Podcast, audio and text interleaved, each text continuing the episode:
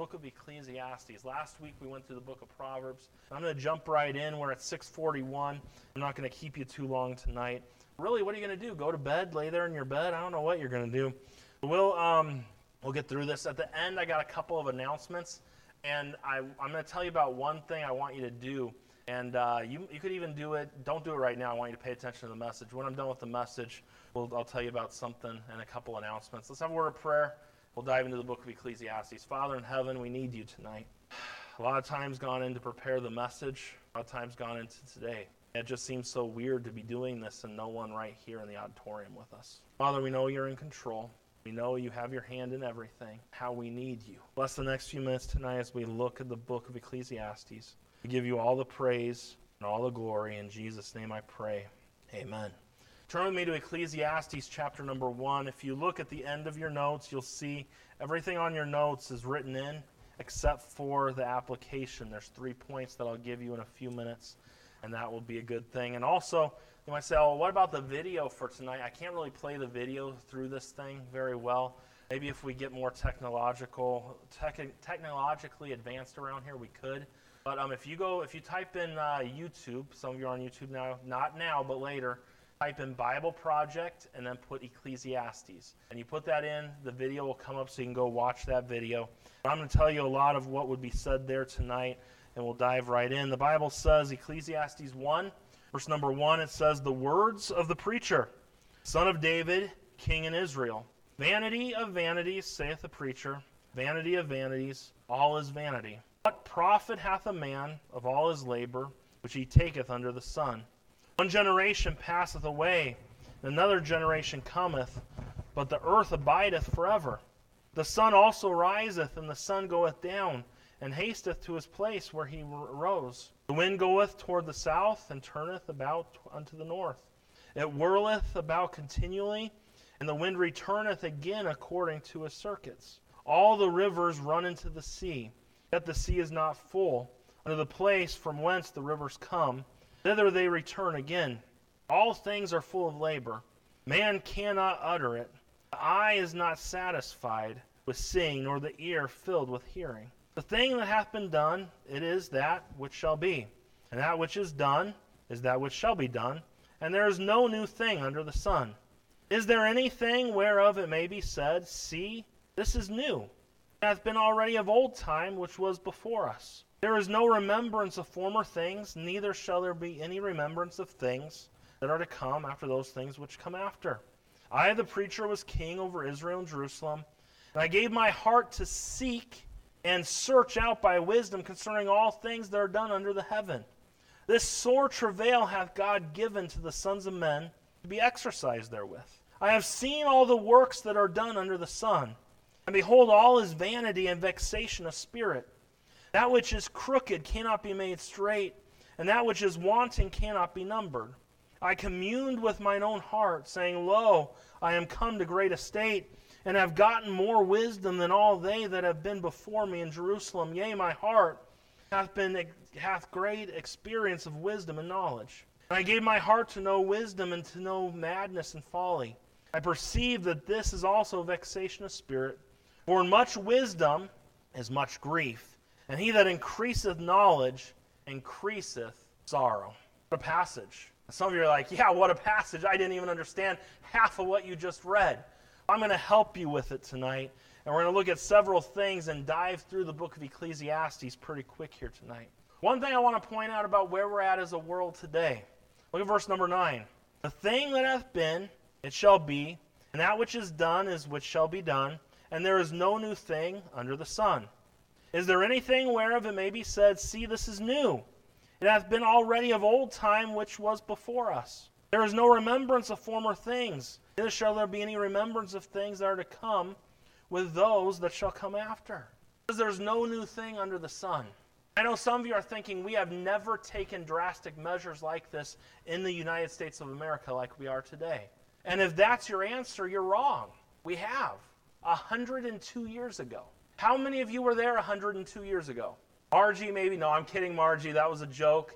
And uh, Gene, maybe? No, Gene wasn't there either. And Gene, I'm just teasing. Sandy, still got to tease some of you. And Russ is asleep already, so I'm not going to worry about him. But there's no new thing. In 1918, the Spanish flu killed so many people. And churches stopped meeting, and the United States was shut down just like today, 102 years ago. Say, well, I've never seen anything like this. Because we weren't here 102 years ago. And there are some people freaking out. The world's going to come to an end. Martial law is going to kick in. This is the new normal. Relax. He's still on the throne. And last time I read the book of Revelation, there are some things that got to take place in this world for the Lord to come. And so my answer is Come, Lord Jesus, I'm ready. If this world's going to change before our eyes, then bless the Lord. We're going to go out and we're going to preach the gospel till that day comes. Right now, we're going to just hold on. We're going to trust God and move as He leads us. This is not new. Praise God for the technology we have today to be able to still do what we're doing tonight.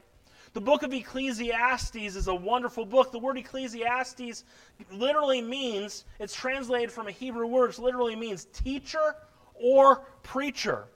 And we're going to learn in this passage of Scripture, the book of Ecclesiastes, from a preacher.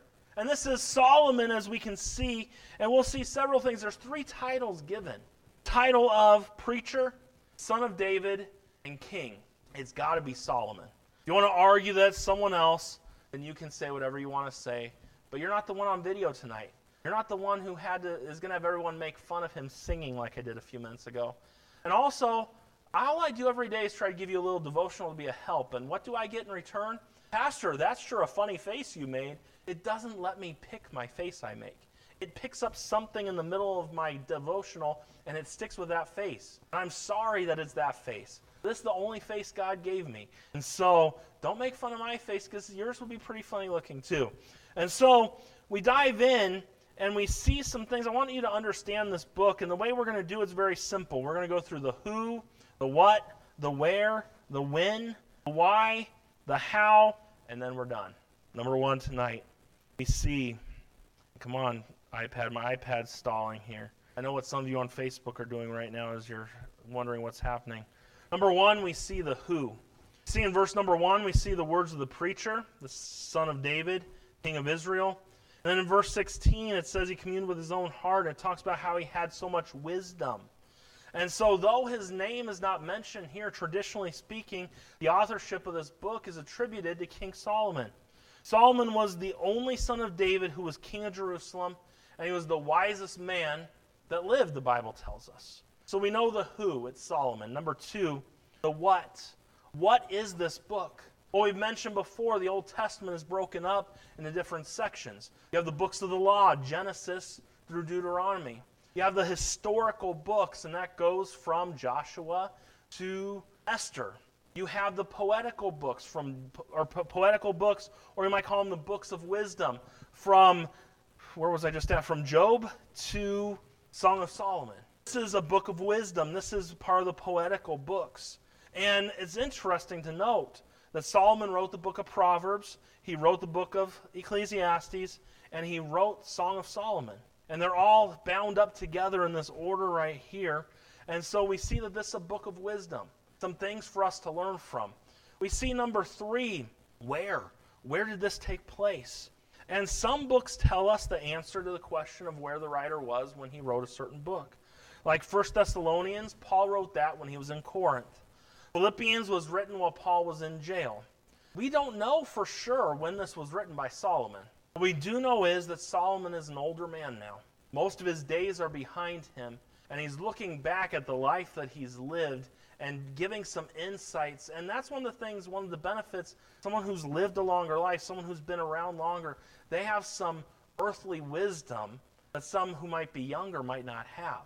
And what we see here, that's what we see with Solomon. And Solomon's going through here, and he's looking back at his life. He's looking back at the heartaches, the joys, the tribulations, sitting down and he's just looking and being inspired by God, by the Holy Ghost to pen these words to be an encouragement and a help to us. So maybe we don't do some of the same mistakes that Solomon made. So we got the who, we got the what, we got the where. Number four, we see the when. This was written about a thousand years before Christ. In Ussher's chronology, um, chronology, it says it was around 977 BC. Was written towards the end of Solomon's life. It was written, you think about this, 35 years he wrote this after he wrote Song of Solomon. It was written 25 years after he penned most of the book of Proverbs that he wrote.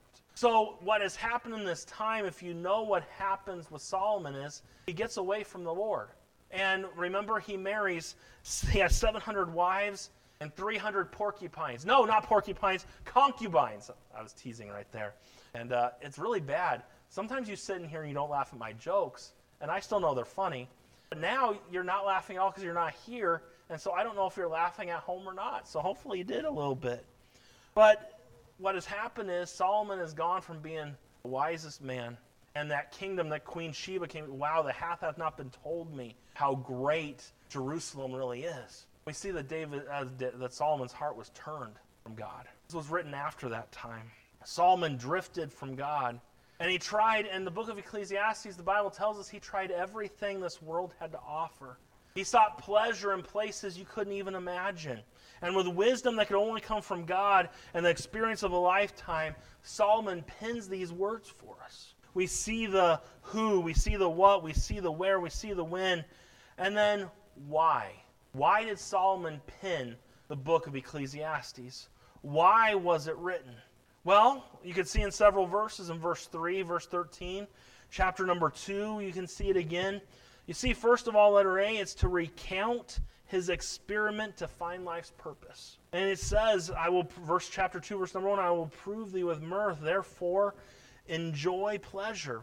And he tried these things, and then he says, No, this was, van- this was empty. It wasn't what life was all about. And we see this over and over again. The book then goes on for another 10 chapters showing us Solomon's mistakes and what he learned from them, showing us his philosophy as well as the truth that he gleaned through all of these things. If you were to look for a theme verse in Ecclesiastes, I believe there are three of them. First one is chapter 1, verse number 2. Vanities of vanities, saith the preacher. Vanities of vanities, all is vanity also tells us in chapter number 2, verse number 11, it says, Then I looked on all the works that my hands had wrought, and on the labor that I had labored to do, and behold, all was vanity and vexation of spirit, and there was no profit under the sun. And then chapter number 12, and I quote this verse often and teach it to our teenagers, and should all of us remember this verse. Chapter number 12 the, and verse number 13. Look at what look at what Solomon says here let us hear the conclusion of the whole matter. Fear God and keep his commandments, for this is the whole duty of man. The conclusion of the book, what does it come down to? Fear God, keep his commandments. That's our job. Solomon says, Hey, I've searched out everywhere. I've sought for, for enjoyment and pleasure here, and it was empty. I went to this place. I did all these things in life, I've got a conclusion for you, people. Fear God and keep his commandments. That's the whole duty of man. He'll be more happy just doing things God's way. The theme of the book, a phrase that is used over and over again, is the phrase under the sun. It's used 29 times. What's the answer down here on earth? What does this life have to offer? All of these things. And what you'll find is as he talks about what this life has to offer, you'll find something. You, you see the word over and over again vanity. If you seek after worldly goods and after the things of this world, it's meaningless and empty. There's so much more to life than pleasure. There's so much more than living for the things of this world. There's so much more. And that's what Solomon's talking about. You know, Solomon made some of the same mistakes that Adam made. Matthew Henry said this He said, The fundamental error of the children of men, and that which is at the bottom of all their departures from God, is the same with that of our first parents. Hoping to be as gods, by entertaining themselves with that which seemed good for food, pleasant to the eyes, and desirable to make one wise. The scope of this book is to show that that is a great mistake, that our happiness consists not in being as gods to ourselves, to have what we will and to do what we will, but in having Him that made us to be our God or God to us. Same mistake that Adam made 6,000 years ago is the same mistake Solomon made 3,000 years ago, which is the same mistake that we're making in 2020. The wisest man was not very wise in his choices, tried to help us. And I'm going to add one more question here tonight. How? How did Solomon get to the point of being the wisest man and Queen of Sheba saying, Hath I not been told how great your kingdom is? I'm shocked. It's even better than what I thought it was. How does he go from there? Writing a book and saying, Hey, I tried all these things and they're empty. I gave my heart to this and I gave my heart to this. I gave my heart here. He needed to give his heart to Jesus. How did Solomon get there? How did he end up empty, searching? And how do we find ourselves in the same predicament? Think about this the longer you live, the more experience you have. I want you to understand something. A couple of things that we notice with, with Solomon. It's very interesting. I want you to take your Bibles. We're going to turn to a few last passages, and we're going to be done here in just a minute. I want you to go with me to 1 Kings chapter number 3. 1 Kings chapter number 3. I believe this is important for you to see with your eyes. 1 Kings chapter number 3. Look down at verse number 5. 1 Kings chapter 3, verse number 5. And the Bible says, In Gibeon the Lord appeared to Solomon in a dream by night and said, Ask what I shall give thee. And Solomon said, Thou hast showed unto thy servant David my father great mercy, according as he walked before thee in truth, and in righteousness and uprightness of heart with thee, and hast kept for him this great kindness Thou hast given him a son to sit on the throne as it is this day. Now, O Lord my God, thou hast made my servant king instead of David my father. And I am but a little child. I know not how to go in or, or go out or come in. And look at verse number 9. Give therefore thy servant an understanding heart to judge thy people. I may discern between good and bad.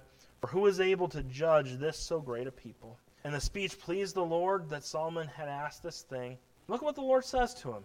Because thou hast asked this thing, and hast not asked for thyself long life, neither hast asked riches for thyself, nor hast asked the life of thine enemies, hast asked for thyself understanding to discern judgment.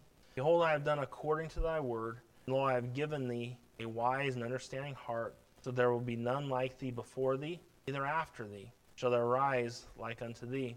And I have also given thee that which thou hast not asked, both riches and honor so that there shall be none, so that there shall be not be any among the kings like unto thee all this day. Look at verse 14. And if thou wilt walk in my ways and keep my statutes and commandments, as thy father David did walk, then I will lengthen thy days. Hold your place here and go to Deuteronomy chapter 17. Deuteronomy 17. It's hard for you to flip, hold your phone, and do all those things right now. I'll read it for you, all right? Deuteronomy chapter 17. Almost there. Deuteronomy 17, verse number 14. What the Bible says here, Deuteronomy 17, verse number 14, the Bible says, When thou art come into the land which the Lord thy God giveth thee, and shall possess it, and shall dwell therein, and shalt say, I'll set a king over me, like as all the nations that are about me. Thou shalt in any wise set him king over thee, whom the Lord thy God shall choose. One from among thy brethren shall be set king over thee that thou mayest not set a stranger before thee which is not thy brother. He will not multiply horses to himself, nor cause the people to return to Egypt, to the end that he shall multiply horses, for as much as the Lord hath said unto you, ye shall henceforth return no more that way. Neither shall he multiply wives to himself, that his heart turn not away, neither shall he greatly multiply to himself silver and gold. Go back to 1 Kings chapter number 10 now. Go up a few pages. Solomon knew what the Bible had said. He knew what the law was. He was supposed to read it before he was ever king. Look at 1 Kings chapter 10, verse number 24. It says, And all the earth sought to Solomon to hear his wisdom, which God had put in his heart. And they brought every man his present, vessels of silver and vessels of gold, and garments and armor and spices, horses and mules, arrayed year by year. And Solomon gathered together chariots and horsemen, and he had a thousand and four hundred chariots, and twelve thousand horsemen, whom he bestowed to the cities for chariots, with the king at Jerusalem. And the king made silver to be in Jerusalem a stone, and cedar made he. You see all these things that he was doing? All the things that God said he wasn't supposed to do, that's what he did. And you look at chapter 11, verse number 1. Solomon loved many strange women, together with the daughters of Pharaoh, women of the Moabites, Ammonites, Edomites, Zidonites, and, and Hittites, the nations concerning which the Lord had said unto the children of Israel, Ye shall not go into them, neither shall ye come in unto you, for surely they shall turn away your heart after their gods. Solomon clave unto these in love. And he had seven hundred wives, princes, princesses, and three hundred concubines, and the wives turned away his hearts. And the Bible says in verse number four, And it came to pass when Solomon was old that his wives turned away his heart after other gods, and his heart was not perfect with the Lord his God, as the heart of David his father. He took his eyes off of the Lord, he disobeyed God. He began to fulfill what he wanted to in life, and he believed that his way was better than God's way. Solomon's final thoughts on the book, and this is where you need your pen. Three things. Go to chapter number in Ecclesiastes, go to chapter number 12. We see the last things that Solomon had to say in the book. And really, we see the last, really the last words of Solomon here. And this is Solomon. Look at verse number 1. So, Ecclesiastes chapter 12, verse number 1. The scripture says, Remember now thy Creator in the days of thy youth, while the evil days draw not, or the evil days come not, or the years draw nigh, and thou shalt say, I have no pleasure in them. First thing, number one, remember now thy Creator. Number one, remember now thy Creator. Remember Him now. Don't wait till you get older. Hey, young people, don't wait till later. Today, now, remember now thy Creator in the days of thy youth. Don't live a life and look back and be like, man, I wish I would have followed God and given it to God. We see, remember now thy Creator. Number two, fear God and keep his commandments. That's our job. We see that in verse number 13 says, Let us hear the conclusion of the whole matter, fear God and keep his commandments, for this is the whole duty of man. Number 14 says, For God shall bring every work into judgment, with every secret thing, whether it be good or whether it be evil. See, number one, we need to remember now thy Creator. Number two, we need to fear God and keep his commandments. And number three, from verse number 14, we need to live in light of the judgment. Life lived under the sun is lived here and now, and it's an empty life. Fulfilled, blessed life with the end in mind understands that we are going to give an account to God someday for the actions that we do. What is our purpose? Fear God, keep his commandments. Solomon said, Hey, and you watching tonight, some teenager, uh, whoever it is watching tonight, you don't have to go try all the things of this world. Fear God, keep his commandments, and you can have a happy life. So important. Father, I thank you for tonight, and I thank you for the book Ecclesiastes and for the time that we've had in it. You for your people and for their faithfulness tonight. I know they could be watching something on television, but they're focusing in here at church tonight, and I thank you for that. I hope they know that a lot of work went into today. And I might not have preached to them in front of them in this room, but I'm just as tired from preaching all day. Pray, bless this week. Pray that your hand would be on everything that's done. And Lord, we need you.